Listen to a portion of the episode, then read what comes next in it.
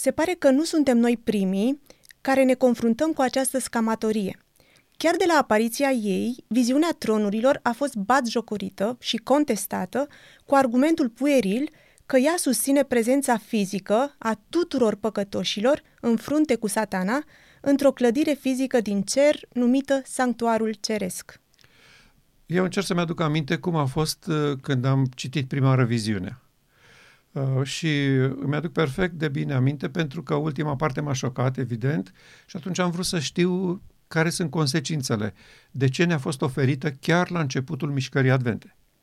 De ce a fost prima mare viziune a acestei copile chemată de Dumnezeu să fie uh, temelia, practic, uh, mișcării advente? Că așa au început toate lucrurile. Și îmi aduc perfect de bine aminte cum a fost. Niciodată nu mi-a trecut prin cap că acolo este o descriere a unei scene din cer și că se întâmplă acolo ceva. Tatăl este pe tronul lui de conducere din cer, înconjurat de bătrâni și Domnul Hristos alături de el și dintr-o dată se mută pe alte tronuri într-o altă încăpere a unei clădiri. Și că întreaga lume, biserica și mișcarea adventă, toți erau acolo plecați în fața tronului. Niciodată nu m-am gândit la așa ceva. Mi-am dat seama imediat că este o metaforă despre realitățile spirituale de pe pământ în și după 1844. Nici prin cap nu mi-a trecut vreodată și n-am auzit pe alții înainte până să apară Soliane Prihaniei lui Hristos uh, pe plaiurile mioritice, uh, explicând uh, astfel viziunea. Chiar așa, prima ei parte pe care o aveau toți în experiențe și viziuni, lipsită de ultima parte. Pentru că eu am mai auzit predici în copilărie legate de această completă viziune, călătoria poporului Advent către Cetatea Sfântă. Că a, aceasta cu tronurile este ultima parte. Dar prima parte este foarte vastă. Foarte, foarte multe detalii acolo despre cum călătoresc ei de aici din 1844, de când a apărut lumina celor trei îngeri, până când intră pe porțile cetății sfinte. Chiar așa lipsită, oamenii au predicat uh, printre noi. Eu știam viziunea. Și Niciodată n-am auzit pe cineva spunând, uh, iată cum descrie sora White realitatea acelei perioade. Uh, toți locuitorii pământului erau plecați în cer. N-am auzit pe nimeni așa ceva, nici prin cap nu ne-a trecut. Au înțeles toți că metaforic, adică înțelegând lucrarea lui Hristos, oamenii sunt plecați în fața tronului sau îl urmează pe Hristos în Sfânta prin credință, evident. Și Pavel când recomanda Uh, credincioșilor în uh, Evrei 6 să-și ancoreze credința dincolo de perdea. Nu vrea să spună că trebuie să călătorim acum în Nou Ierusalim, să agățăm acolo o ancoră de, de Sfânta Sfintelor, o, o încăpere a Marelui Sanctuar Ceresc. Nu, Acolo era vorba de învățămintele, ce înseamnă sanctuarul, ce înseamnă Sfânta Sfintelor, ce înseamnă perdeaua, ce înseamnă trecerea lui Hristos. Astea, toate lucrurile sunt simboluri prin care trebuie să vedem. Și uh, eu încerc să aduc aminte prietenilor noștri de declarația foarte serioasă a spiritului profetic în Hristos Lumina Lumii, în care uh, Sorai spune că întregul sistem iudaic și toată administrația bisericii a trebuit complet desfințată în anul 34 pentru un motiv foarte precis declarat acolo. Preoții nu mai priveau dincolo de simbol se blocaseră la simbol, îl luau ad literam, era un sacrament și această atitudine ducea la orbirea minții credincioșilor. Ei, exact cu asta avem de face aici. Avem niște simboluri, trebuie să înțelegem ce este sanctuarul, că este scopul etern al lui Dumnezeu de a locui în fiecare ființă creată și ilustrația este legată de sistemul ceremonial. Ce voia să spună prezența lui Hristos în Sfânta? voia să spună că în prima fază a lucrării de-a cursul anului, păcătosul venea și își mărturisea păcatul și era iertat. Cum era iertat? Pe ce bază era iertat? Pe baza transferării păcatului lui prin sângele jerfei asupra sanctuarului. În Marea Zi Ispășire, la sfârșitul anului, o dată pentru tot poporul într-o singură zi, păcatele lor erau eliberate luate de deasupra sanctuarului, așezate pe capul lui Azazel și acesta a trimis în pustie. și astfel tabera era curată de nelegiuire. Și păcatele lor, înregistrate acolo, care nu fusese rășterse în timpul mărturisirii, erau alungate și Azazel, prezența lui din tabără. Pentru că Azazel, atâta timp cât păcatul este în tabără, asupra omului sau asupra sanctuarului, Azazel stă bine, mersi. Se zburdă, se joacă cu copiii, mai ales cu copiii se joacă el. copiii la minte. Da? E, tabăra nu era curățită decât în Marea Zi Spășirii. Asta înseamnă părăsirea unei încăperi și ocuparea alteia, trecerea de la o fază la alta. Lucrurile astea ar fi trebuit să fie elementare pentru poporul ăsta. I-aș ierta dacă la început atunci uh, câțiva ar fi zis, uh, stai puțin, păi ce să caute toată lumea, biserica apostaziată de acum, protestantismul, uh, catolicismul, ortodoxismul și tot restul lumii, ce să caute plecat în fața Sfintei, în fața lui Hristos din Sfânta. Pentru poporul acesta este inadmisibil uh, un popor care a crescut, copiii cresc cu Apocalipsa, cu simbolurile balaurului și Ellen White uh, vine cu un alt argument când uh, afirmă cele ce am citit mai devreme, că și Ioan a spus că a văzut un balaur cu 10 capete în cer și spunea, era doar un mod de a, de a spune lucrurile. Nu există un balaur în cer. Ce să facă balaurii în cer? Da, sigur că da. Lucrurile astea ar fi trebuit înțelese și uh, mai ales în perioada asta de uh, acces uh, lejer la toate scrierile noastre și ale altora, uh, te așteptai la puțină maturitate. Din...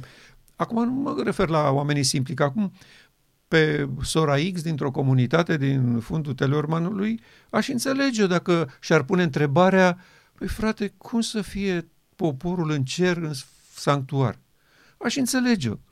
Dar uh, uh, un pastor cu o diplomă de doctorat în buzunar să spună că uh, este aberant ce susținem noi pentru că uh, nu are cum să fie satana în cer și cu toată lumea, uh, este absolut uimitor și uh, genul ăsta de, de scamatorie, așa cum ai spus, a marcat și existența Sorei White. S-a întâmplat și în vremea ei. Uh, un anumit frate, Seymour îl chema, uh, nu era din mișcarea adventă, fusese milerit sau, mă rog, simpatizant al mileriților.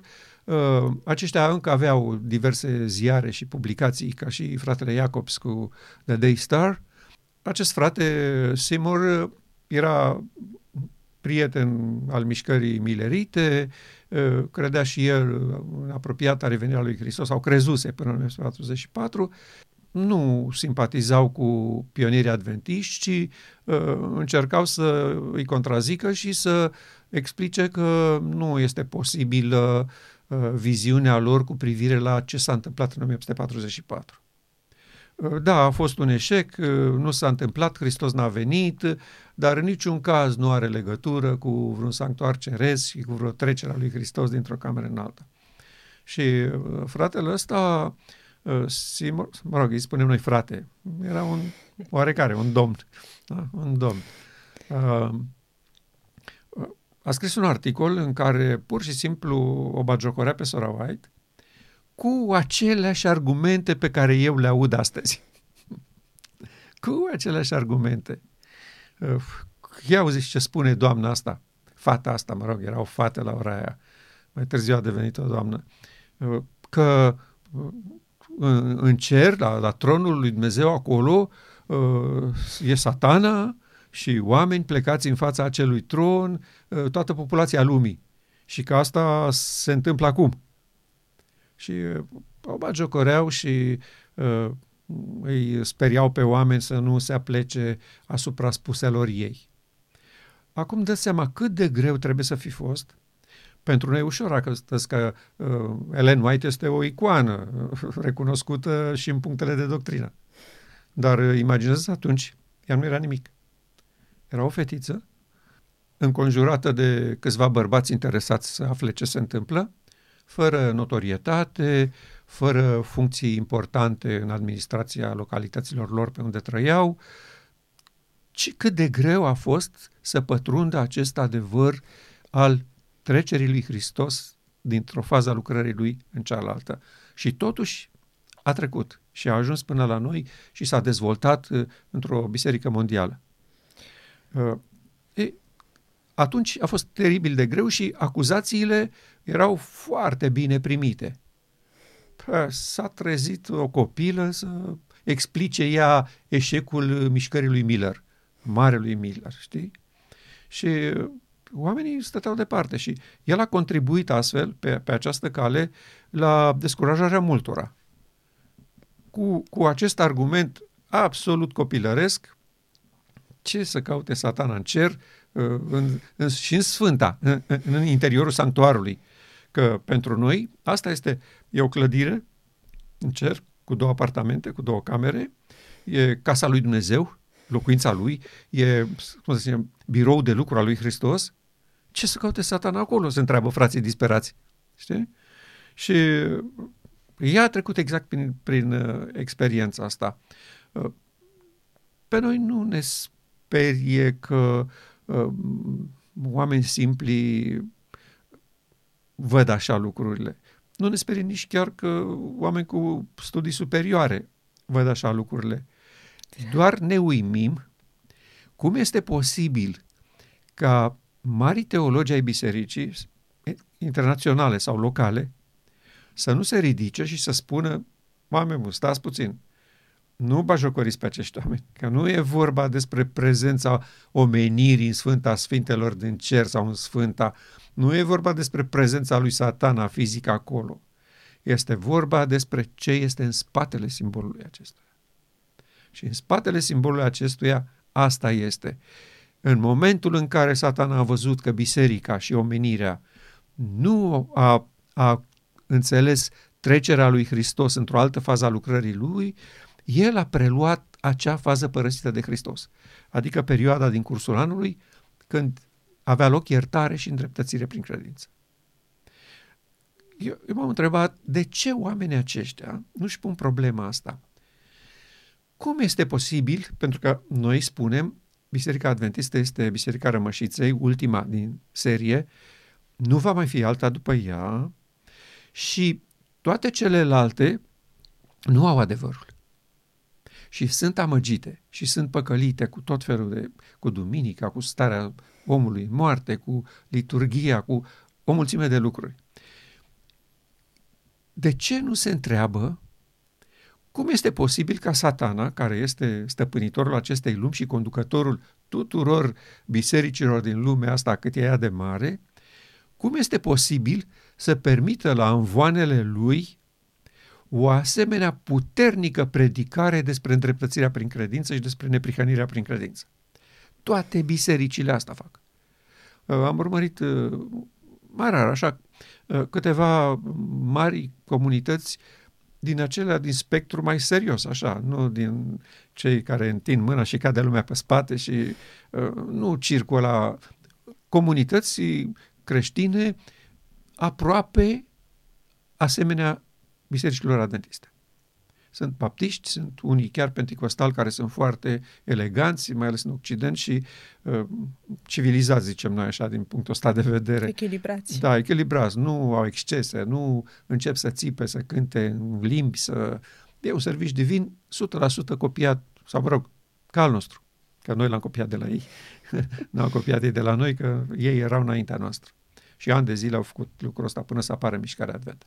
Bun, predicarea lor total, complet, este Isus Hristos și El răstignit. Neprihănirea prin credință. Fraților, nu suntem mântuiți prin fapte. Nu sunteți mântuiți prin meritele voastre. Nu sunteți mântuiți prin eforturi sau prin lucrare misionară. Sunteți mântuiți prin Hristos. Și este pur și simplu prin credință. Și uh, interesant, uh, mă așteptam să nu dea nicio importanță faptelor, dar nu este așa. Ei insistă foarte mult după aceea. Fraților, ați fost mântuiți, dar acum purtați-o, fiți demn de mântuirea voastră. Iubiți pe oameni, faceți lucrare, faceți-le bine. Eu văd uh, pastori penticostali alergând toată săptămâna după bolnavi, după cineva care nu are cine să-l ducă la spital, el să suie în mașină repede, du la spital. Adică fapte cu carul. Înțelegi? Da. Și totuși predicarea este neprihănirea prin credință.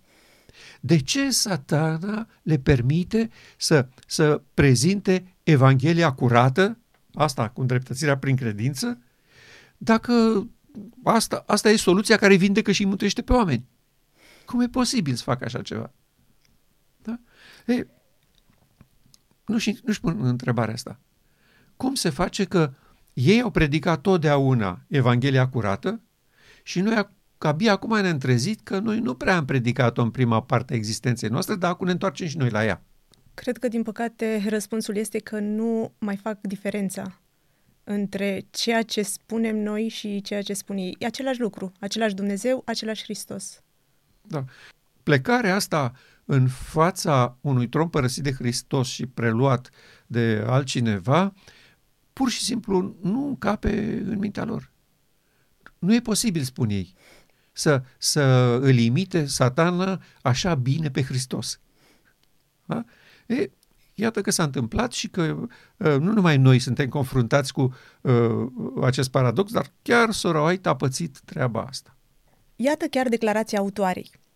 Domnul S. A. N. Seymour afirmă plin de încredere că eu susțin că l-am văzut pe satana pe tronul părăsit de tatăl. Iată exact cuvintele mele. Satana a apărut pe tron, încercând să ducă mai departe lucrarea lui Dumnezeu. Mai prezint o declarație aflată pe aceeași pagină. M-am întors să privesc la gruparea care rămăsese plecată înaintea tronului. Această grupare era în starea ei muritoare, pe pământ, deși era prezentată ca fiind plecată înaintea tronului. Niciodată nu am crezut că aceste persoane se aflau realmente în noul Ierusalim. Nici nu am crezut vreodată că cineva ar putea presupune că eu susțin aici că ar fi posibil ca satana să fie realmente în noul Ierusalim. Acest domn Seymour pare dispus să așeze lucrurile într-o lumină proastă, ca apoi să poată batjocori ideea că satana s-ar afla acum în noul Ierusalim. Eu constat astăzi că fantoma lui Seymour bântuie Biserica Adventistă fără niciun fel de deranj. Nu-l supără nimeni. Da, da din păcate. A, același argument. Uh, uh, cre, creezi un om de paie și apoi îți bagi joc de el și îl ridiculizezi și îl anatemizezi. Foarte ușor. Asta este fantoma lui Simor în mijlocul nostru ca popor. Acele spirite folosesc aceiași oameni uh, lipsiți de perspectiva lucrurilor spirituale și de înțelegerea realităților de dincolo de perdea, ca să bagiocorească și să uh, umilească intenția lui Dumnezeu de a își trezi poporul și de a-i face să înțeleagă că au rămas plecați în fața unui tron părăsit de Hristos și că este cazul urgent să facă drumul înapoi. Dar ceea ce este cel mai trist că adventiștii batjocoresc uh, acest lucru, ei știind des, despre sanctuar, acest domn nu intrase în Sfânta Sfintelor. Adventiștii au mers acolo, dar unul după altul s-au întors. Și acum batjocoresc exact piatra noastră de hotar. Nu putem să renunțăm și să ne batem joc de sanctuar, pentru că nu, nu mai avem nimic pe care să, să punem fundamentul. De ce s-a ajuns la starea asta? La, la, la păcăleala asta a fantomei lui Simor? Pentru că noi n-am insistat niciodată ca, ca lider, conducător vreau să spun, ă, în fața poporului nostru să ajutăm să înțeleagă că atunci când folosim expresia sanctuarul ceresc, nu ne referim la o clădire din cer. Ne referim la sistemul de mântuire a lui Dumnezeu. Metoda lui de mântuire. De aceea Sorait spunea sanctuarul, templul, din tabernacolul, apoi clădirea templului, era o pildă pentru Israel și pentru lume. Ei trebuiau să înțeleagă că Dumnezeu locuiește în inim de carne și că ăsta este scopul lui etern în, dacă înțelegeam lucrul ăsta și era predicat, nu ne mai întrebam, stai puțin, e, e în cer o clădire cu două camere, ce caută satana acolo, ce caută lumea acolo. Nu mai ne puneam întrebarea asta copilărească. Da? Pentru că înțelegeam că sanctuarul este altceva, nu este o clădire, nu e o casă. Dar este foarte ciudat că adventiștii, la pilda săracului Lazar, reușesc să vadă lucrurile într-o altă perspectivă, dar doar unde le convine lor iau doar metafora, unde nu le convine, ironizează și batjocoresc. Da, și, și, în alte, și în alte locuri văd uh, realitățile, văd ce este în spatele simbolului, dar în cazul ăsta, care este cel mai important, care este punctul central al credinței noastre, exact aici iau simbolul ca realitate. Se contrazic așa. Ar fi trebuit să fie alertați măcar de lucrul ăsta. Când a intrat prima oară în templu de la Ierusalim, Domnul Hristos, în misiunea lui de Mesia, că intrase și cât a fost copil, dar nu era în funcția aceasta de, de profet. Primele lui cuvinte au fost, dărâmați templul acesta și în trei zile îl voi ridica. Și toată lumea s-a inflamat ca acum cu sanctuarul ceresc. Ce să caute satana în cer? Da? Ha, omul ăsta e nebun. Păi au trebuit 40 de ani să construim treaba asta pe... și acum el îl ridică în trei zile? Pe acuzația aceasta l-au trimis la moarte. Asta i s-a, i s-a reproșat. Da, da. Ei, și Ioan vine și clarifică lucrurile. Bă, băieți, nu mai priviți la pietre și la clădiri și la construcții, ca el vorbea despre templul trupului său. Asta este sanctuarul ceresc. Scopul etern al lui Dumnezeu, de la Serafimul Luminos și Sfânt până la om, să fie o locuință a lui Dumnezeu prin Duhul. Și acum, de ce este el ceresc? Pentru că este sistemul universal pe care se bazează mântuirea lui Dumnezeu. Divinitatea își oferă prerogativele muritorului respectiv prin această locuire a Duhului Sfânt în, în persoanele respective. Și e ceresc pentru că îi cuprinde pe toți locuitorii. Nu există un singur individ, persoană inteligentă mă refer, nu mă refer la animale, persoane inteligente din univers, care să trăiască acum și să nu fie o locuință a lui Dumnezeu prin Duhul. Și Hristos asta a fost, așa s-a reparat rasa umană. Prin revenirea șechinei în templul inimii, ea vine cu haina de nuntă, cu haina albă strălucitoare care acopera corpul lui Adam și Eva. Deci, a, aceasta a fost o greșeală fenomenală, fenomenală. Și mulți dintre ei au știut lucrul ăsta, că e absurd să susținem că e vorba despre o clădire din cer. Eu mi-aduc aminte de o discuție uh, Eram la o evangelizare imediat după Revoluție la noi în România. Venise fratele Brett Thorpe. Uh, el era, mi se pare, cu televiziune sau pe la, pe la conferința generală cu lucrarea misionară, nu mai știu exact ce funcție avea atunci. După aceea a fost director la televiziunea adventistă. Și era ceva nemai auzit în România atunci.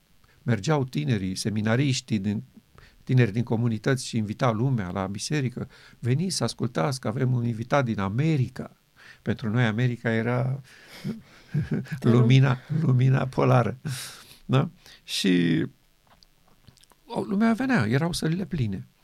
Și mi-aduc aminte, la una din întâlnirile astea, uh, eram pe scaune, așa, pe, pe băncile respective, uh, cu mai multe persoane, câțiva frați de la Uniune, și în fața noastră erau uh, câțiva președinți ai conferințelor.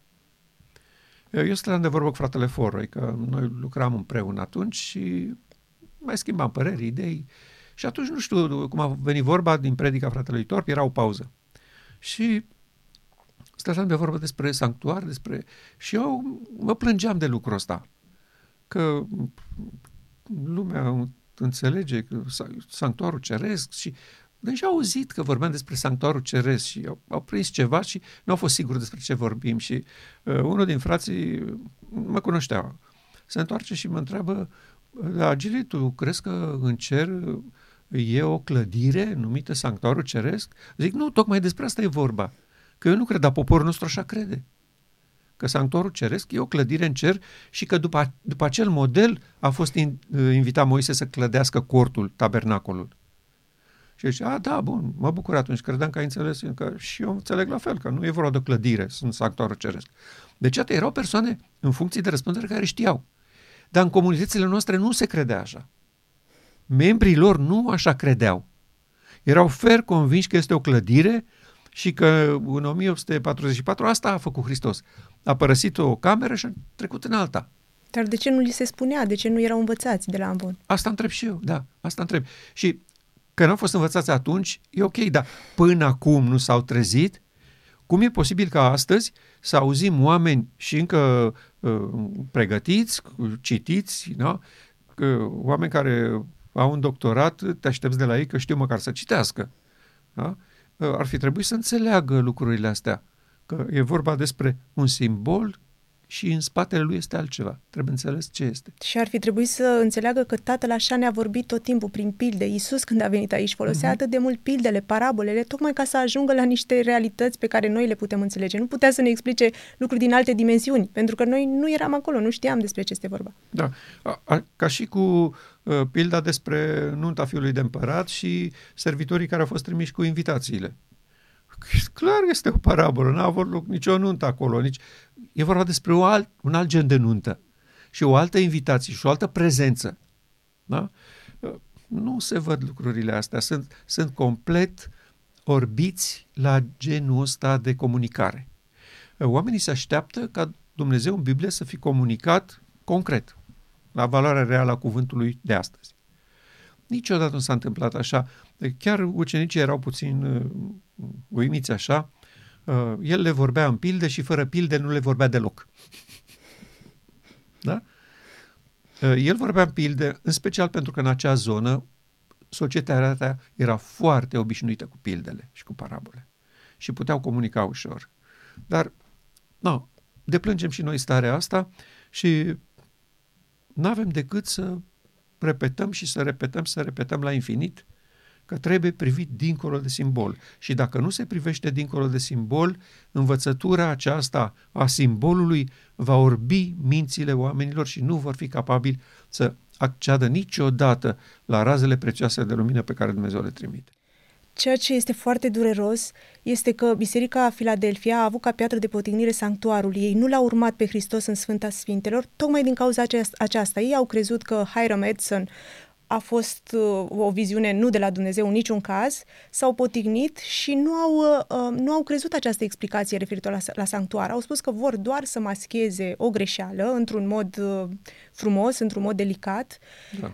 dar e foarte dureros că lucrul acesta se repetă acum cu Biserica la Odisea, care ar fi trebuit să înțeleagă lucrurile, lucrurile acestea și să ne acuze de aceleași lucruri. Te-au acuzat pe tine că ai renunțat la sanctuar când tu ai ținut sanctuarul, de fapt, sus. Tot timpul ai arătat, tu uh, ai ghidat tot, te-ai ghidat după sanctuar. Și uh, aceasta este, este solia îngerului al treilea. Este sanctuarul în centru. Noi nu putem să renunțăm la sanctuar. Uh, și ei uh, iau uh, cuvintele motamo ale lui Ellen White că vor renunța la sanctuar.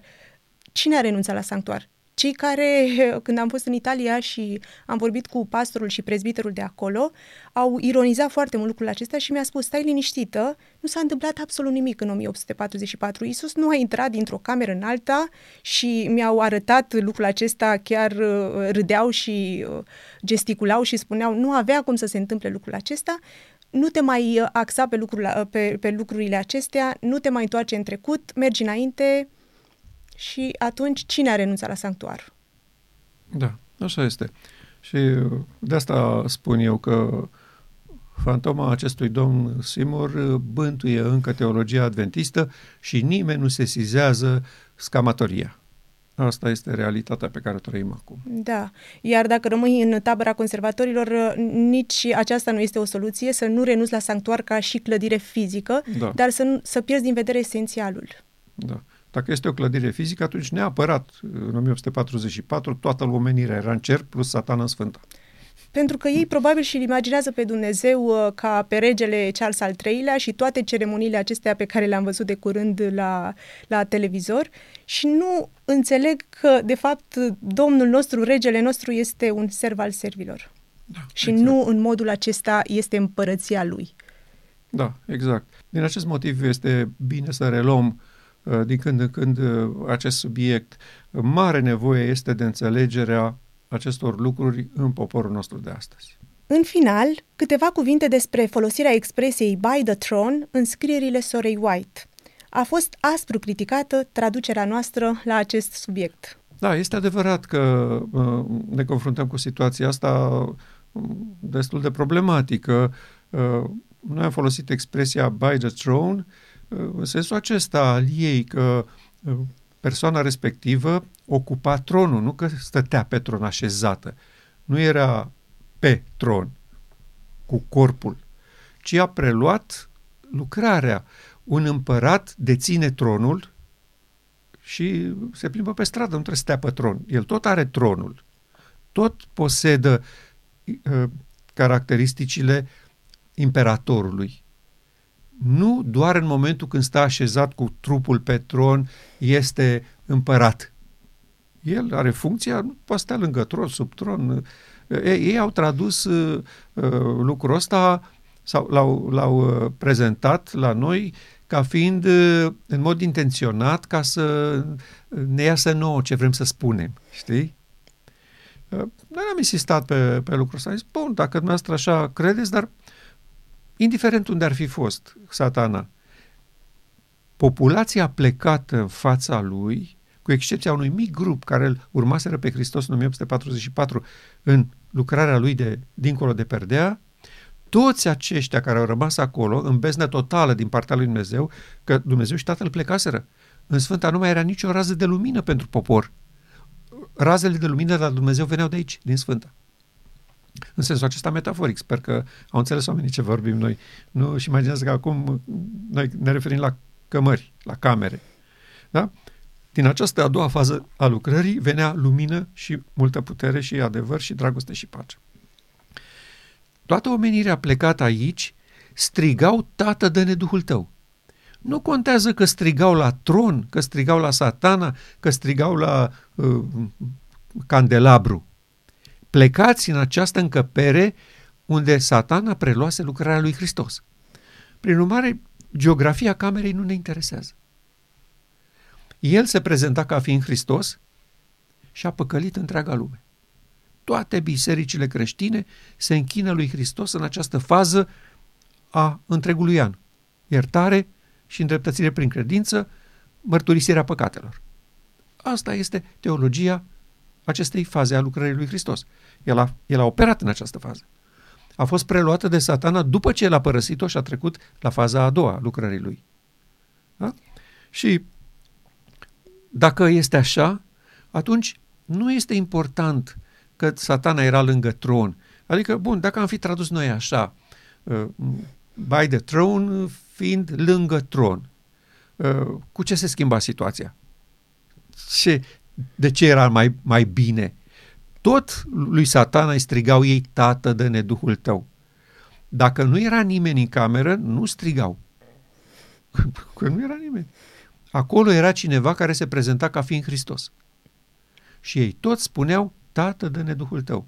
E bun, acum satana se prezintă ca fiind Hristos și le oferă acestor oameni, la, la rugăciunea lor, multă lumină și putere. Adică oamenii nu se roagă la un perete gol. Te rogi și nu vine nimic, știi? Nu, Tată, dă-ne Duhul tău. Și am vrut să, am vrut să văd uh, cum folosește Soroai și în alte lucrări expresia by the throne. Uh, se, se justifică traducerea noastră pe tron, adică în sensul asta că ocupă tronul uh, ca funcție, nu ca persoană fizică care este așezată pe tron, ci ca responsabilitate Hristos operând în acea încăpere. Că asta era important. De fapt, în sanctuarul fizic din vechime, nici nu existau tronuri în Sfânta, în Sfânta Sfintă, nu stătea nimeni jos acolo. Acolo era o funcție care dura foarte puțin, și preotul era în permanentă mișcare. În Sfânta trebuia să ducă să stropească sângele pe perdeaua dintre încăperi, trebuia să pună tămâia să ardă uh, pe, pe altarul acela, uh, pâinile să le schimbe, uleiul să-l aprindă, cam atât. Nu, nimeni nu stătea acolo. Operau și plecau. Iar Marele Preot, dincolo de perdea în Sfânta Sfintelor, stătea o perioadă foarte mică în Marea Zei Spășirii, o dată pe an și ieșea repede de acolo. Deci nu existau scaune, dar responsabilitatea funcției încăperii rămâne valabilă. Ce se făcea acolo era important și cum se opera în acel mod. Și acum hai să vedem câteva din folosirea, cum folosește ea uh, expresia by the throne. Uh, noi am așezat și în limba engleză și în limba română. Să citim doar, uh, doar în limba română cum sună. Fratele mai mare al rasei noastre se află pe tronul etern. Da, observi cum expresia aici este by the eternal throne. Da? Exact ca acolo, by the throne. Și uh, ea uh, vorbește despre fratele nostru mai mare că se află.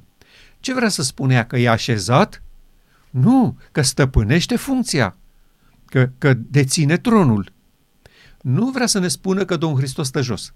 Știi? Adică nu e în picioare, e așezat pe... Cineva care stăpânește o țară, care este împărat, așa cum am spus înainte, nu este împărat doar când stă pe tronul ăla.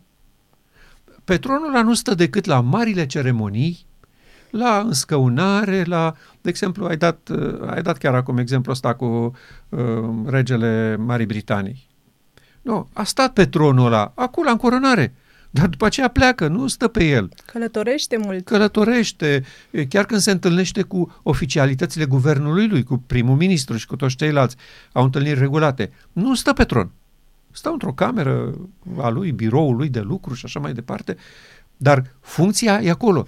Regele este pe tron. Este recunoscut ca și rege oriunde ar fi. Da, și este pe tron. Nu trebuie să stea așezat. Da. El este pe tron. Deține tronul. Asta este folosirea expresiei în Sora White. Nu are rost să, să o chinuim acum să-i spunem că nu știe ce scrie. Bun, ă, încă unul. Costul răscumpărării rasei nu va putea fi înțeles de plin niciodată până când răscumpărații nu vor sta împreună cu răscumpărătorul pe tronul Universului. Bun, ce vrea să spun aici? Hai să, hai să luăm expresia, sau cum văd ei expresia. Deci, până când răscumpărații nu vor fi așezați pe un tron fizic, așa cu corpul, nu vor înțelege, ca și când aici ar, ar, ar veni înțelegerea că s-au așezat pe tronul ăla. Nu, nu vrea să spună asta ea, că ei sunt așezați fizic pe un scaun. Ea vrea să spună, când vor fi împreună la conducerea Universului împreună cu Hristos, vor deține tronul, abia atunci vor înțelege ei cât a costat răscumpărarea rasei umane.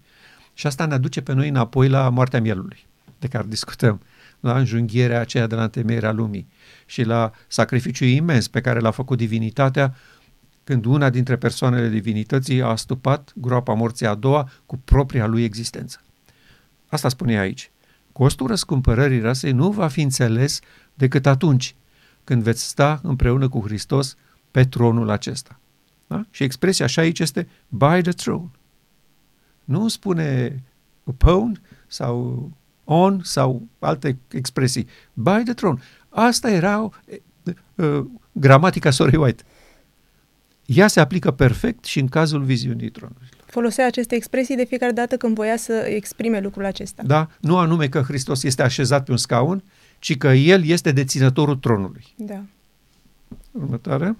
Preoția pământească a încetat, dar noi privim la Isus, slujitorul noului legământ, fratele mai mare al rasei noastre, se află pe tronul etern. Observi aceeași expresie. By the eternal throne. Și vreau să fac o mică referire la prima parte a pasajului. Preoția pământească a încetat. Serios, soră Sunteți sigură că a încetat? Noi astăzi, în 2023, nu o vedem încetată. Preoția pământească funcționează foarte bine, e la locul ei mai repede ca niciodată. Și de aceea poporul nu poate să privească la marele nostru preot operând în Sfânta Sfintelor, pentru că i s-a obturat viziunea de preoția pământească pe care o avem, bine mersi, recuperată de Biserica Creștină la câteva sute de ani după apostazie și perpetuată în toate fazele ulterioare ale bisericii. Ori de câte ori un grup de oameni s-au trezit și au făcut o revoluție spirituală în poporul lor și apoi au devenit biserica următoare, totdeauna au preluat această povară cumplită a preoției pământești, re- reînviată din preoția levitică. Și noi astăzi suntem sub preoție pământească 100%. Funcționează exact la fel după aceleași principii. Uh, dar noi, și acum eu aplic lucrul ăsta la cei care iubesc solia neprihănirii lui Hristos și nu mai cred în preoția pământească. Dar noi privim la Isus, slujitorul noului legământ. De ce este el slujitorul noului legământ? Care este noul legământ? Voi scrie legea mea în mintea și inima voastră. La Isus, acest slujitor al noului legământ care ne-a promis părtășie de natură divină. Noi la el privim.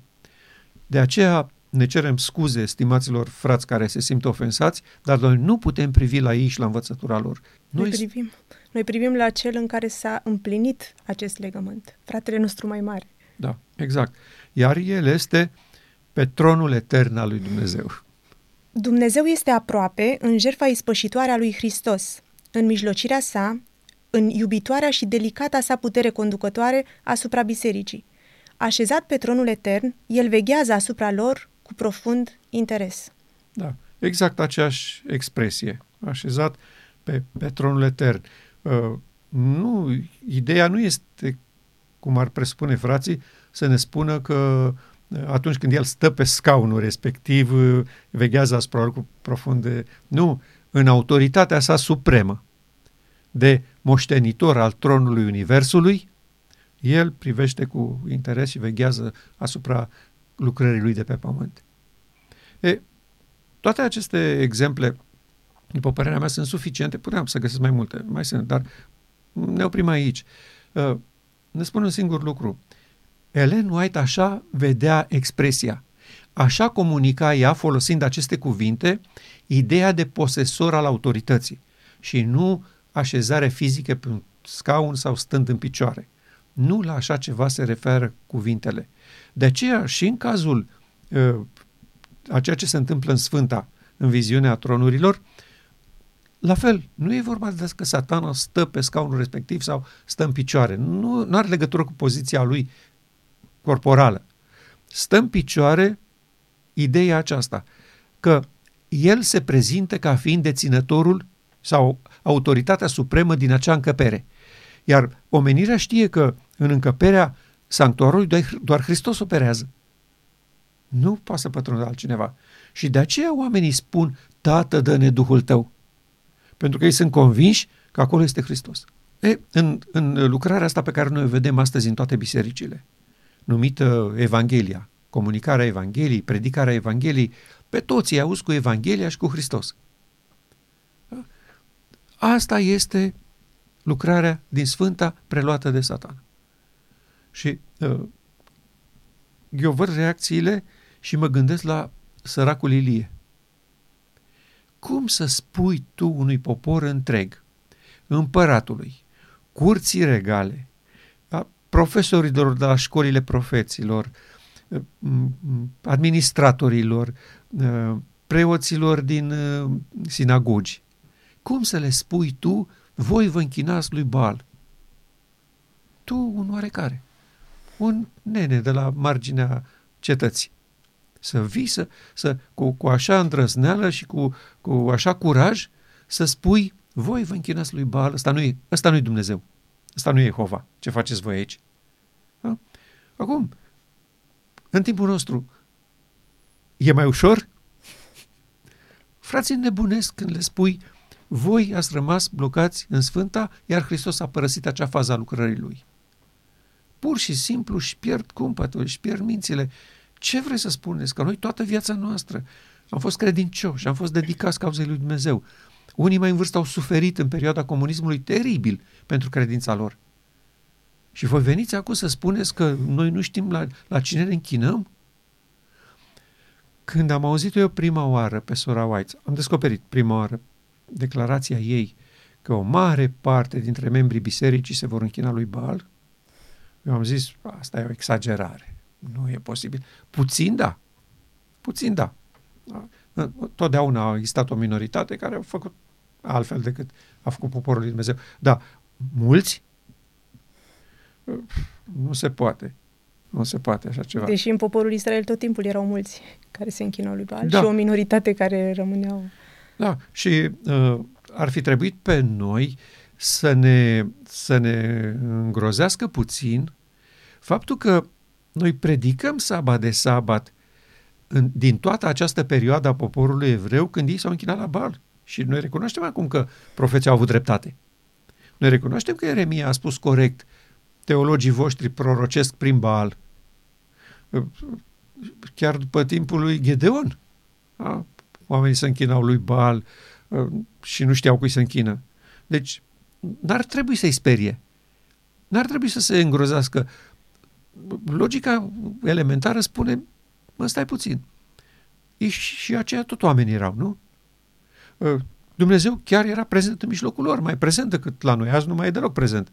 Dar atunci chiar era prezent, chiar se întâmplau minuni, chiar intervenția lui Dumnezeu, uh, oamenii lui Dumnezeu, proroci în mijlocul lor.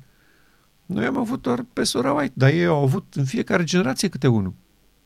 Sau doi, sau trei uneori. Da? Cum e posibil ca la ei să se întâmple și la noi să nu se poată? Da? Orgoliul ăsta și uh, aroganța asta uh, nu putem fi păcăliți așa ușor.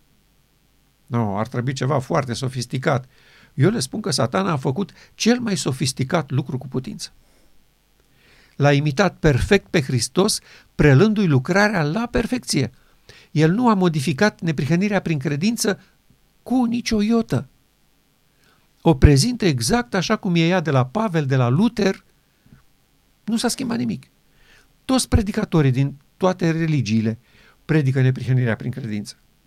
Până și preoții catolici și ortodoxi recunosc că Hristos este totul și că prin Hristos este mântuirea. Până și ei recunosc lucrul ăsta. Până și cei care predică solia de la Minneapolis spun că e aceeași solia neprihănirii pe care au primit-o John și Wegener, e aceeași cu cea de la Luther. Da, da, același lucru, da. Aceasta este fantoma domnului Simor care bântuie biserica la Odiceea și poporul acesta nu își dă seama cum este păcălit cu vechile șmecherii din trecut. Sora White a văzut în timpul ei o, o asemenea uh, scamatorie. Noi o vedem astăzi și ne uimim cum este posibil un popor pentru care Dumnezeu a făcut toate sacrificiile necesare ca să aibă acces la toate sursele de informație posibilă, să nu înțeleagă șmecheria asta ieftină, că Baal se va așeza în templul lui Dumnezeu dându-se drept Dumnezeu. Voiam să te întreb ce cred teologii adventiști sau ei cred că satana a preluat lucrarea lui Hristos sau nu cred deloc lucrul acesta? O, nu, sub nicio formă. Eu n-am auzit niciodată așa ceva în biserică. Atunci cum, cum, vor, cum va reuși satana să, să devină anticristul și toate bisericile să cadă în această capcană? Nu, ei nu cred că satana va deveni anticristul. Ei cred că papa este anticristul. Nu, nu cred asta. Ei, ei cred că ca și uh, protestanții din timpul reformatorilor, că scaunul papal este problema și că satana nu joacă niciun rol aici, nu are treabă el. E pe acolo, prin spate, cumva, mai păcălește lumea, mai trage sfori, dar uh, uh, anticristul e o persoană umană, este unul dintre oameni, uh, un malefic care îi va împinge pe oamenii împotriva lui Dumnezeu și așa mai departe. Chiar versetul acesta pe care l-am amintit uh, din 2 Tesaloniceni. Se va așeza în templul lui Dumnezeu dându-se drept Dumnezeu. Uh, ei asta spun, că asta înseamnă că papa s-a așezat uh, pe tronul bisericii, care e, biserica e tronul lui Dumnezeu, așa, și se dă el drept Dumnezeu, că uite, pretinde că e înlocuitorul lui Hristos pe pământ. Eu spun că asta este o fumigenă. Nu este nimic real în toată treaba asta este făcută special să păcălească pe oameni, să nu înțeleagă viziunea tronurilor. Că satana s-a așezat pe tronul lui Dumnezeu din Sfânta, dându-se drept Dumnezeu și lumea îi se închină. Asta e legătura între 2 tesaloniceni și viziunea tronurilor. Nu? 2 Tesaloniceni nu vorbește despre papa sau despre vreun om de pe planeta Pământ. Vorbește despre satana prelund lucrarea de, lui Hristos din toată perioada aceea până în 1844. Și a fost o perioadă lungă, de la înălțarea Domnului Hristos până în 1844, asta a fost Evanghelia curată, întreptățirea prin credință, neprihănire prin credință, salvare prin sângele mielului. Pentru că păcătosul, pe sângele ăla care curgea de la animalul pe care el cu mâna lui îl omora, își, își sprijinea curajul de că a fost iertat. Altfel se ducea acasă și putea să intre depresie, putea să, să pățească lucruri rele sub povara păcatului lui. Dar era eliberat știind că a fost iertat. Nici el nu spunea și, și știa că n-a, păcatul lui n-a fost șters. S-a mutat. E acolo, în mijlocul taberei. Păcatul meu e afișat acolo, frumos, la vedere. Da? În marea zi a ispășirii, el era șters. Și ei nu recunosc sub nicio formă că Hristos a început în 1844 această mare lucrare Și de aceea fac și presiune asupra, au făcut atunci asupra pionierilor adventiști să renunțe bagiocorirea asta din, din timpul Soreioai cu domnul Seymour și apoi în 1950 cu evanghelicii, renunțați la prostia cu sanctuarul, cu judecata de cercetare, cu noi suntem mântuiți prin har, prin Hristos, prin sângele Lui, prin jertfa Lui, prin credință. Asta este realitatea pe care o trăim astăzi cu această viziune specială a Domnului, care pregătește un popor pentru demonstrația care trebuie făcută. De aceea avem un mare preot în Sfânta Sfintelor. Pentru că Dumnezeu vrea să facă o demonstrație bazată pe o operațiune de recreațiune a Lui. Voi scoate inima de piatră, pun o inimă de carne, pun Duhul Sfânt în ea și astfel vă fac să păziți legea și poruncile mele. Și atunci neamurile vor cunoaște că eu sunt Domnul, când voi fi sfințit în voi sub ochii lor. Acesta este visul măreț al Domnului de a duce întruparea lui Hristos la întreaga biserică.